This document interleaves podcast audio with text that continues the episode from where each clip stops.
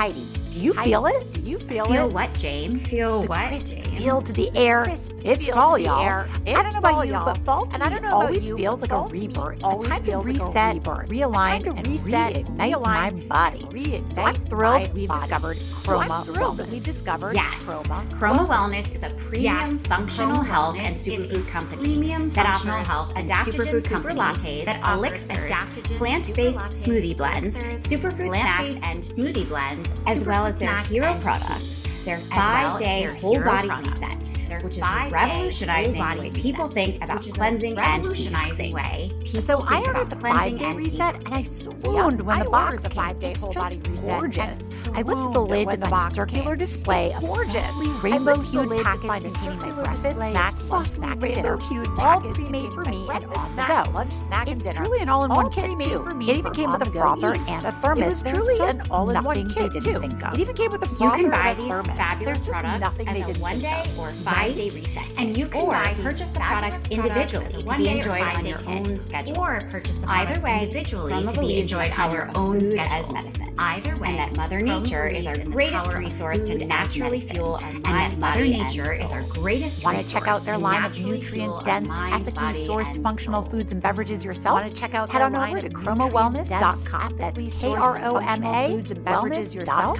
Head on over to kromawellness.com. That's K R O M A wellness.com and use the code OffTheGram20 for 20% off at checkout.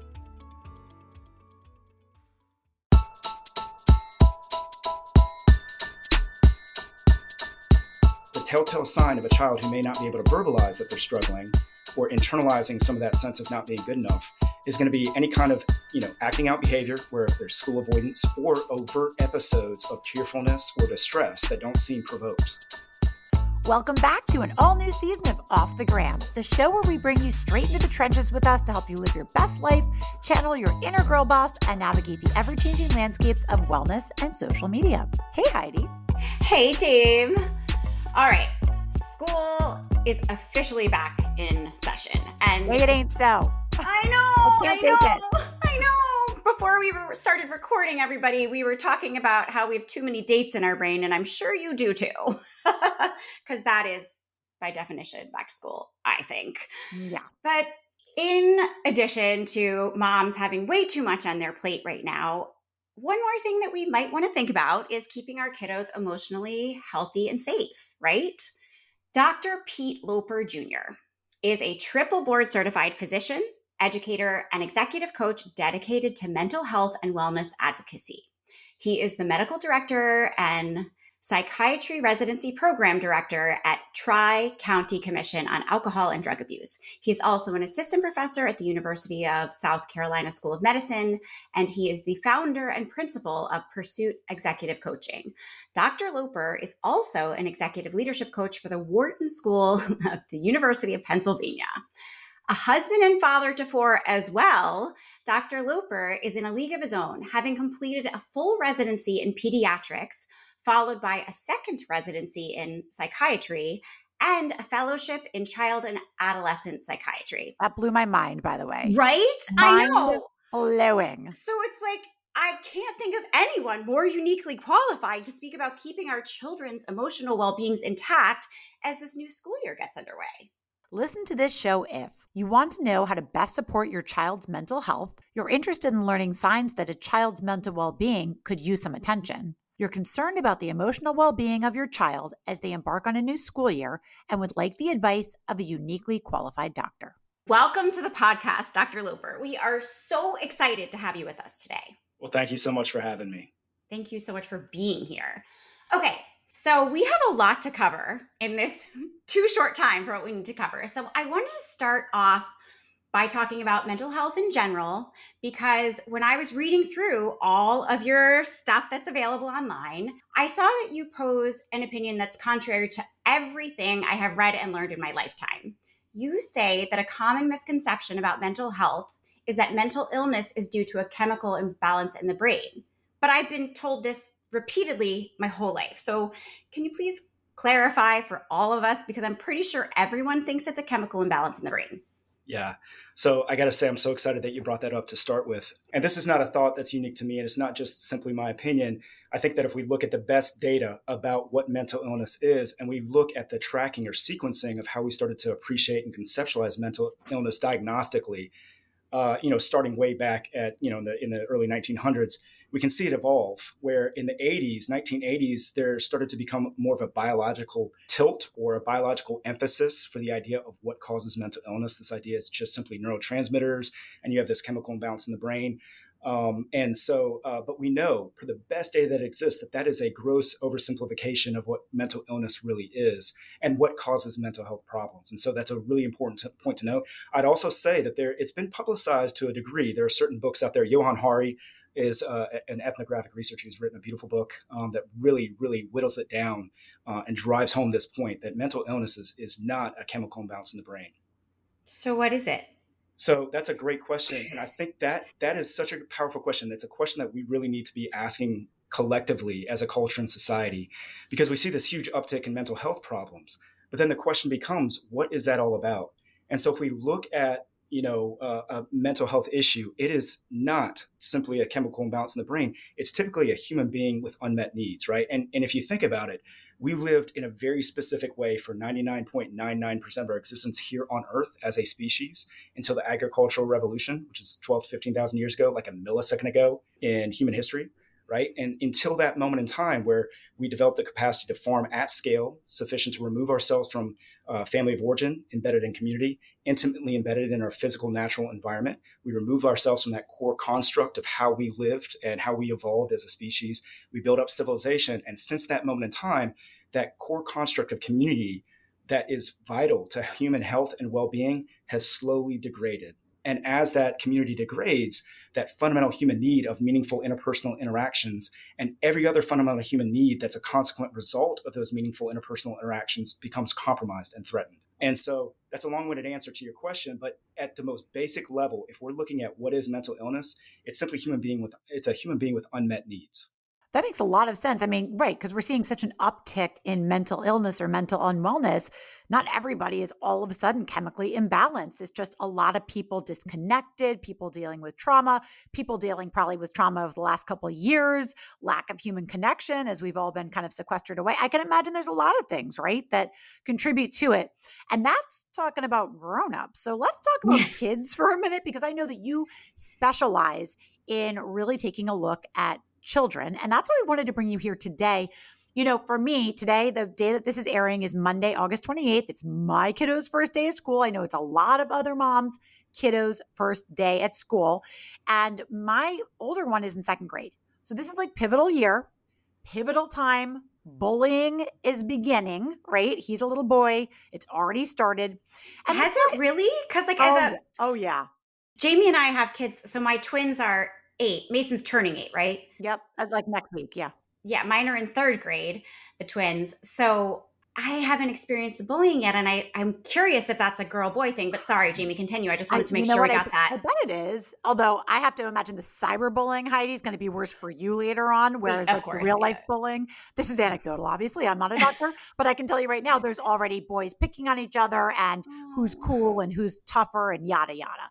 So can we talk for a minute about IRL bullying? Like, I'd love to hear from you.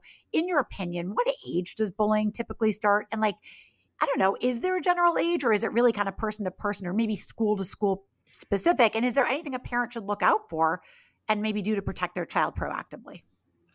Well, again, you know, human beings are inherently social creatures. We are who we are by virtue of our ability to relate to other people. And that really is a crucial, foundational, fundamental human need. And so obviously, bullying disrupts that. It compromises that sense of belonging that's crucial to integrate into community and establish that sense of belonging that's vital for being a productive member of community and for mental health and well being, right? But then also looking at it from a developmental standpoint, human beings are dynamic, kinetic creatures. From the time we're born to the time we die, we're in a constant state of developing. And so there are really important ingredients that are required for healthy human development. The first and foremost is meaningful interpersonal interactions. But secondly, you have to encounter challenge, adversity, distress, and explicitly failure in some cases. And so, one of the ways in which I like to work with parents and with patients who are encountering that bullying is to really challenge the perception of that bullying as being something that uh, they are outsourcing their agency to, and they're uh, being disempowered by the bullies to then redirecting their perspective to what can I control about this circumstance and how can I use this situation of, of noxious stimuli, so to speak, the bullying, to support me in my healthy development when I'm embedded in the context of my healthy, meaningful interpersonal interactions with my mom, my dad, and my other good friends who aren't bullying me. Wait, so if I'm talking to a seven year old, eight year old, because I hear all of that. yeah, yeah, yeah, that yeah. makes perfect sense to me. Although I, as an adult, don't know if I would be able to have the perspective to step out of the hurt and do what you're suggesting, although it makes sense on paper. So now I'm talking to my seven, eight year old, right? What am I telling? Okay, so I'm like, focus on what you can control. What is the language you would use there? Yeah. So, first step is label your feelings. And one of the most important things that we can do, and again, one of the fundamental underpinnings that's really driving this this uh, issue with mental health issues, is that somehow we've now pathologized normal human experiences and normal human feelings, and then we mislabel normal, crucial human emotions and feelings as being bad or negative, right? So one of the most important things you can do in the context of bullying or any other kind of distress that your seven year old is experiencing is support them in verbalizing and identifying and verbalizing their feelings one of the best ways to do that is to say, you know what, I remember when I was your age, I had somebody at school who was really picking uh, on me a lot. It made me feel really sad and it made me feel really lonely. And then give them the space to engage. You're modeling for them that idea of self reflection, modeling for them vulnerability. You're modeling for them that the idea of being sad or feeling lonely or feeling upset is a normal human experience and it's to be engaged with in a healthy manner. It's to be observed, engaged with, and, and acknowledged. That makes me so sad. no, it's it's it's just it's so heavy when you have little kids that you just want to protect, I feel like. But. Yeah. Mm-hmm. that's that's a great thank you for giving us that example. I feel like that's going to be incredibly helpful to a lot of our listeners and to both Jamie and I. And, and let me also say this, you know, that's not to minimize the value of advocating for your child. Right. Obviously, that's the first step. The first step is you're going to the teacher, you're going to the school administration, and you're making them aware of the issue. Yeah. The another big step that a parent can take is support their child in better understanding what it's like to be their bully. Mhm. And that can be very helpful to incorporate the teacher and the administration in supporting the child in doing that. Starting to generate hypotheses as to why this child feels like they need to be mean to me. What might be going on in their life? What might be going on in their existence that makes them feel like they need to make me feel bad about myself? And a seven year old is capable of doing that, right? The seven year old is capable of generating hypotheses about what might be going on with Johnny, who's picking on them at school, so that they can start that, that practice of empathetic understanding and then shifting their perspective of what that bullying actually means to them, the way they perceive it and the way they engage and appreciate it. I love that. Yeah. That's super helpful. I feel like a ch- our each of our children could probably really use that and find that very helpful. I want to talk about because so there's more than bullying though when it comes to back to school, right? In terms of supporting our children's emotional wellness. I mean, obviously bullying is a big one, but I feel like schools by their very nature are sort of set up to show kids that they're less than or smarter than or I mean, listen, I have twins. So there's nothing like same-sex twins in the same grade to be like compare, compare, compare, compare, but this one's doing this and this one's doing this and this one's here and this one's here and they see it and you know even if they weren't twin sisters and because of the pandemic they were in the same classroom for a long time which was way harder even though schools try to be like oh you're an f reader and an n reader or some schools have colors the kids see the colors and they know that this color is more advanced than that color you're not fooling anyone with colors or letters rather than saying advanced not advanced it's the same thing to children as far as i can tell from my kids but so when it comes to that, I mean, obviously, I have a very different situation than everybody else because I have two that are the same age at school at the same time. So they compare each other. But I imagine that if they weren't twins, each child would still see, like, oh, these people are so. Reading came so easily to those kids. Why do I have to have the special reading teacher? Why do I have to leave class and go to the special teacher? Like, why am I not getting the smiley faces on my math pages? That type of thing. So, when kids are in grade school, how can we as parents sort of uh, support them as this kind of thing comes home to us? And I guess, like, are there red flags if your child isn't vocal about why they're upset? You know, like I said, I have this very unique situation because the twins are very vocal about, like, mommy why is priscilla better than me at reading and i it's so hard for me and it's she's so good at it and you know other kids might not say those things to their parents. So, as a parent, is there something you're looking for to know that your kid is struggling if the teacher isn't telling you yet, or even if they've told you to know that they're emotionally struggling? And how do we help? Yeah. So, I'll start with the, the last question first. So, healthy human development throughout an, an individual's lifespan, whether you're a young child or an adult, is defined by engagement. It's approach and exploration that outpaces with consistency avoidance, withdrawal, acting out. So it's getting up, it's getting dressed, it's getting your breakfast, it's getting in the car, it's going to school, and it's being actively engaged in school. It's coming home, pulling out your homework, you know, and doing your homework and engaging in those processes, right? So that's healthy human development. Maldevelopment or unhealthy human development is defined by avoidance, withdrawal, or acting out. So the telltale sign of a child who may not be able to verbalize that they're struggling or internalizing some of that sense of not being good enough is going to be any kind of you know, acting out behavior where there's school avoidance, where they get to school and they're having conflict with their peers at school or having conflicts with teachers, uh, any kind of avoidance withdrawal behavior where they don't want to go to school, they don't want to engage in the schoolwork in the classroom setting, or overt episodes of tearfulness or distress that don't seem provoked, right? So those would be some some common signs of avoidance withdrawal behaviors, right? Mm-hmm. And that's when you that that's a red flag, right? Familiar. That's the Yeah, I'm yeah, like, "Oh, yeah. I know that one." so that's the messenger. And what's so important for parents to understand is that is a messenger and oftentimes we try to shoot down that messenger to and, and we create this misconception that that that those behaviors are the problem. No, those behaviors are a downstream symptom indicator that's the messenger or the harbinger of an underlying phenomenon that needs to be addressed.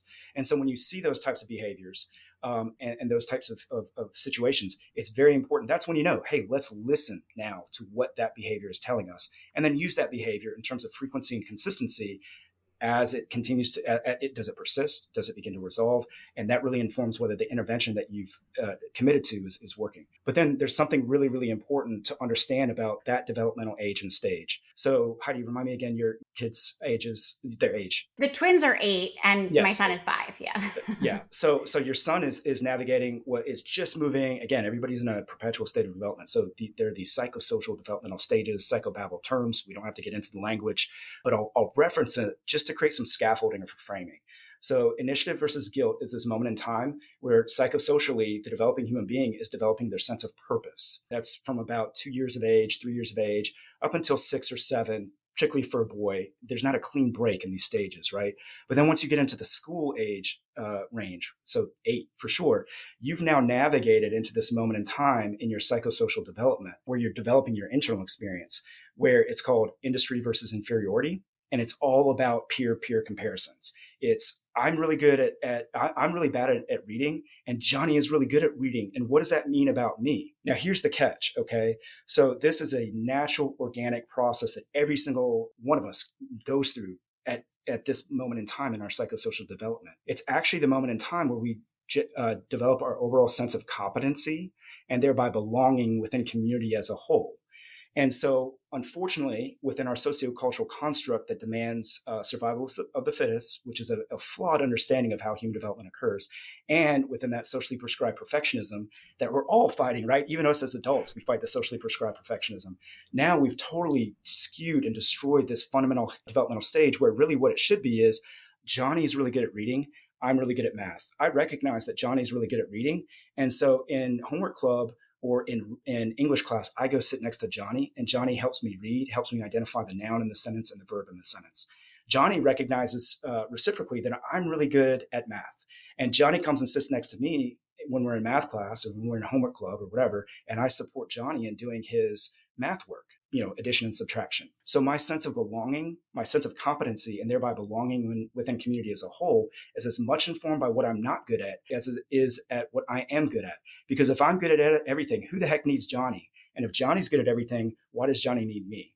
And we've totally skewed that. It's become very perverted in terms of how we support our children in navigating that very fundamental and foundational developmental stage where they establish, establish that sense of I belong in community as much informed by what I'm really good at as what I'm not as good at. And that's why I need to be present, right, for others in community who are not as good at what I am.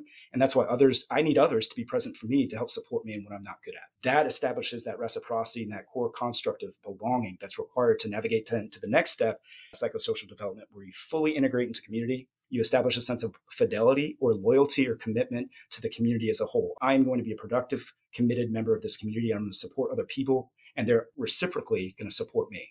So is this something that we suggest that the kids do or we help them we help put them together in groups or we just expect that that's something that they'll intuit? So they intuitively are going to engage in the peer-peer comparisons. Where we go wrong oftentimes is re- reinforce their deficiencies and we don't acknowledge with consistency what they're really good at. So mm-hmm. one of the best strategies to do if your child is coming and saying, "Why is Johnny so good at reading?" Well, tell me some things that you're good at. And it may be as simple as coloring between the lines, mm-hmm. but you'll take it, right? It's anything that they identify that they are good at doing. And if they can't identify they're good at some, there's something that they're good at doing, right? What you can do then is a, what makes you feel good? What do you enjoy doing? Right. And then you go there. So what you're doing is you're totally redirecting them back away from the scarcity that I'm not good enough, right? Back to the abundance. Look at all the good things that you have. Look at all the things that you enjoy doing. Look at all the things that you're good at. And it's that abundance scarcity paradox, that industry versus inferiority. That's where we recognize the abundance of potential, not just within ourselves, but within everybody else that we're interacting with. The scarcity is that somehow I'm not good enough and I don't fit in. The socially prescribed perfectionism that we're all very familiar with, it reinforces the scarcity aspect of that abundance mm-hmm. uh, scarcity paradox, and it reinforces this consistency in feeling never good enough, and thereby our sense of belonging in community, not belonging in community. Man, that's smart. Can I mm. be one of your four kids? You're smart. good ideas, doctor. while we're while we're trying to unearth unanswerable questions, let's talk about screen time. because it is such an issue in my house. And I got to be honest, there's moments, you know, people joke it's the best babysitter around. There are moments when I go and I look at what my kids are looking at on the screen, and one of my kids is just obsessed with engineering and all things STEM and coding. And I'm like, do you, brother? Like, you know what I mean? That looks cool. That's, I don't know how to build a piston and a steam engine train, and you're looking it up. So, you know, whatever, gold star. But like we all hear, obviously, the mental health issues associated with social media. So I'd love to hear from you your opinion. Are there mental health issues associated with screen time in general? And is it the cause of the spike in the ADHD diagnosis?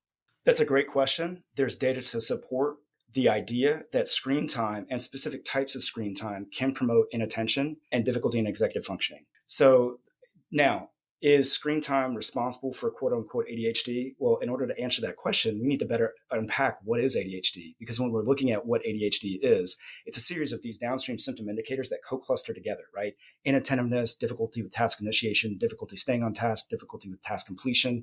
If you have the hyperactive type, you can't sit still. It's the child who's always up out of their seat, impulsivity, right? And you have that list.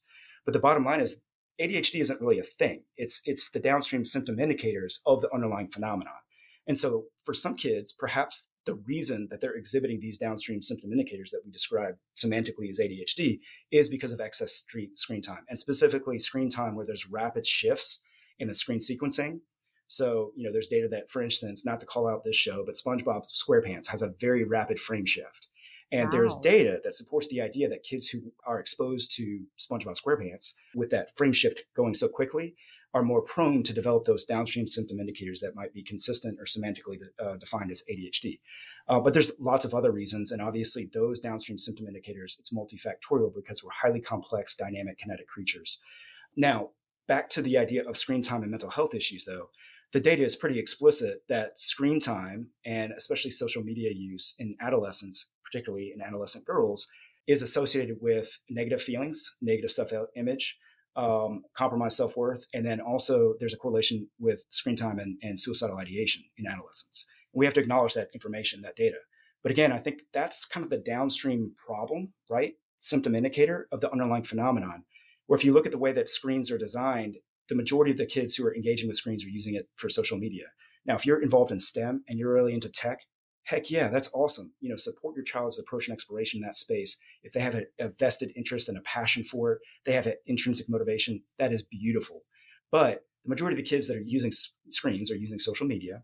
And the way that I like to con- describe social media to parents, I mean, think about like if you know twenty thousand years ago, you know, we're embedded in family of origin in our in our community, in our natural physical environment, right? Civilization doesn't exist at this point in time and my survival is contingent upon that community. And I contribute to that community in a meaningful way to ensure the survival, collective survival of us as an organism, you know, that community. Now, what happens if an individual just leaves, says, I'm out of here. Forget it. I'm leaving community. What happens to that individual? Well, inevitably they're going to they're very likely to succumb to predation, right? They're going to get eaten by a bear or a saber-tooth tiger or a pack of wolves.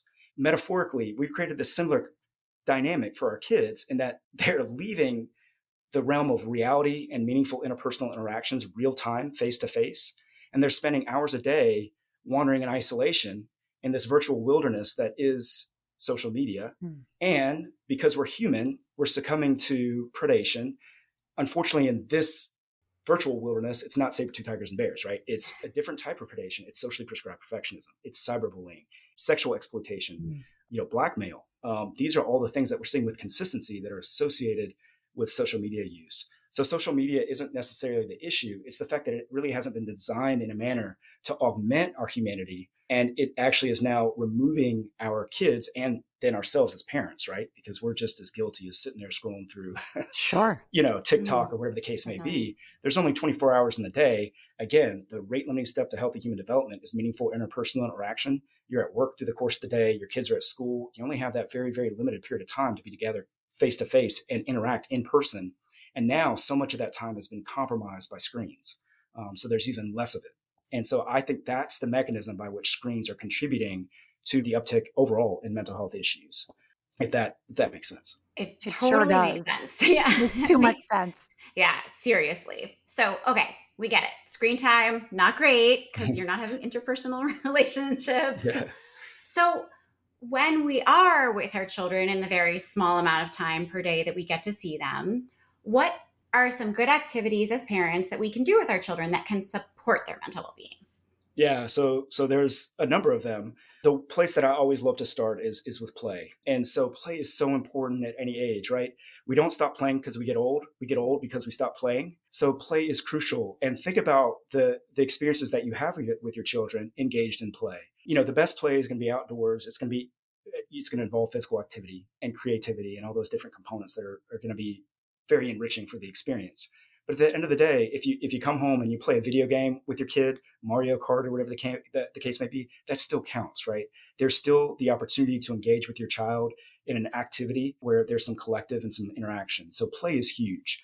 Um, for the little ones, get down on your knees and hands and lose your your be vulnerable lose lose your sense of I'm an adult and um, I don't do this anymore, and be a kid and give yourself permission to do that. It's super important, not just for your child, but for for you as an adult as well. Ugh, so beautiful. I got to be honest, my husband's better at that than I am. So thank you for the reminder. You know, these are the, I mean, this is airing on Monday, but just for full transparency to the audience, we're recording this on Wednesday of the week prior. So that means I have a couple days left of summer, right? like how are you going to spend it? How are you going to spend those minutes? And actually, I will say this we did schedule a family staycation in our backyard this weekend. We got tents, we got a projector, we got a little movie screen for our backyard. We're doing a canoe thing. And I'm really glad that we did that, especially hearing you talk, because we all made an agreement like phones down. And now I'm doubly glad because my kids need that. Wow. So let's add that to the list a staycation. That's awesome yeah. with all those different activities. Yeah, that's absolutely wonderful. I want to add, I mean, this was such a wonderful, lighthearted question and answer that I hate to to kind of end it with one more question that's a little bit heavier, but I can't I can't overlook it because of the times we are living in. When Heidi and I were in grade school, we had fire drills. Now our kids are having lockdown drills. I mean, last year in my own school district here, my kids had to stay home for two days because there had been a threat from a student that he was going to come into the school with a firearm and it terrified me. I mean my children are you know seven and and four. Uh, the fact that any of us should even be having to think about this is insane. But you know i don't even know how much they understand about all that or what they do see on tv so how are you seeing that this is affecting the emotional well-being of children today? Or how should we be talking to them about it in a productive way? How early is is too early so that's a great question. And sometimes it's happening organically because some school systems are actually doing drills. And for me personally, I'm I'm pretty opposed to those types of drills where there's an active shooter drill and you have flashing lights and noise and things like that. You can imagine that that's very prescriptive and it can very much reinforce a sense of insecurity for that child in that school setting, especially for the little ones who don't quite understand what's going on. But the best thing to do is is you do not want your kids watching the news, right? Mm. Because when they're watching the news, it creates a false perception that of insecurity.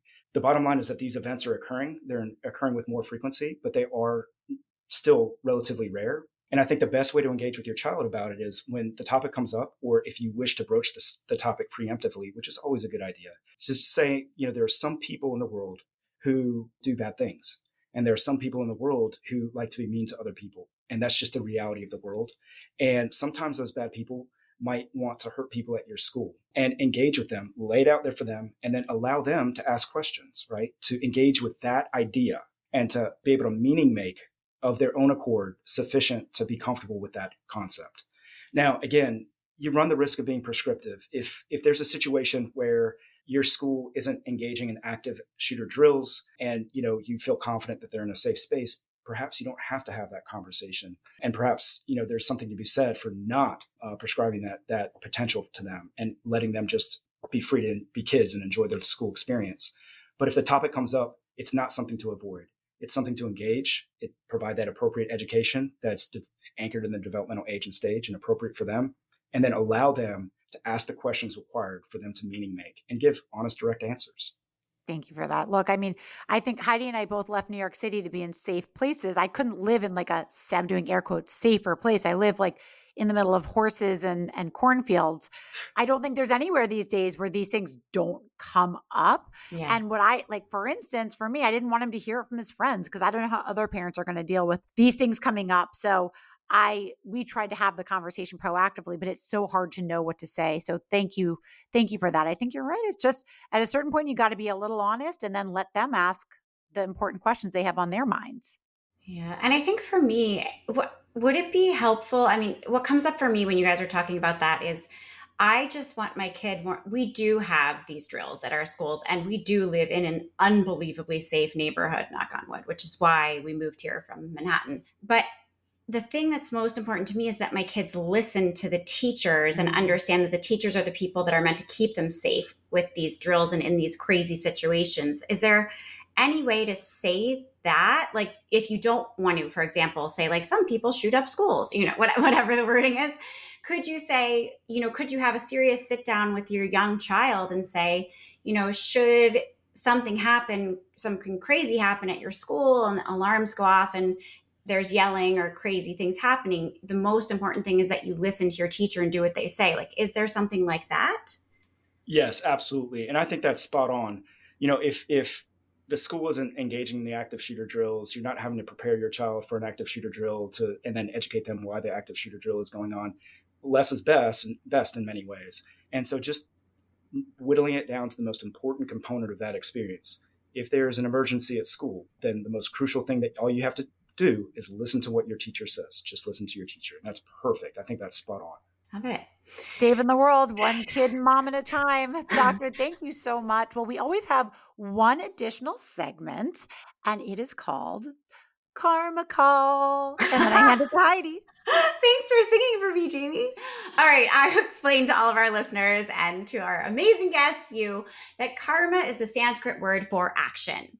So we ask all of our incredible, inspiring, knowledge filled guests what is one small, actionable item that our listeners could try out for a short period of time, call it like two weeks, that would yield a big result. So small action, big result. Meditate. So, and, and I'm serious. So that, that like be comfortable with being in a quiet place and become comfortable with uh, being with yourself. Begin the work of recognizing that your thoughts, you are separate from your thoughts and that you are actually separate from your mind. You're able to observe those thoughts. Become comfortable with acknowledging your internal experience without judgment and acknowledging that every feeling that you have is of value and it has meaning and it's not appropriate to ignore those feelings. And then the most important thing about the meditation in my mind is I just really believe it's very empowering because the momentum nowadays, especially when it comes to mental health issues, is to outsource your agency and empowerment to someone else in many different ways this is this occurs right? It's this idea of redirecting the fact that it may not be your fault you're feeling a certain way. It may not be your fault that bad things have happened to you but it certainly can be your responsibility. You can be response able and one of the best ways to start is to just simply find your quiet quiet place and sit quietly with yourself with your eyes closed focusing on your breathing and engage in that process of meditation Oh, so important, so powerful. Thank you so much. Where can our listeners find you on the gram and anywhere else you want to send them? So I'm not on the gram. Maybe I should be on the gram. I don't know, but um, I think Instagram so, could use a voice of reason. uh, well, I'll, t- I'll, take that to heart. I, I got to figure out how to use it, but. Uh, so I am on LinkedIn, and so you, can find me on LinkedIn just by googling my name. It's uh, Pete Loper uh, Jr. And then I also have my website. It's www.peteloper, all one name, P E T E L O P E R dot com. There's con- a way to contact me on that website, or you know, my email is is pursuit at peteloper.com. So the name the word pursuit at peteloper.com. But that information is available on my website for anybody who'd like to reach out. And I'm more than willing to engage with anybody who may have uh, further questions for sure. You're absolutely amazing, Doctor. Thank you so much for joining us. And thank you, everybody at home, for tuning in today. Hey, don't forget to follow us on the gram. We are Off the Gram Podcast over there. And don't forget to subscribe to this show so you never miss an episode. We'll see you next time.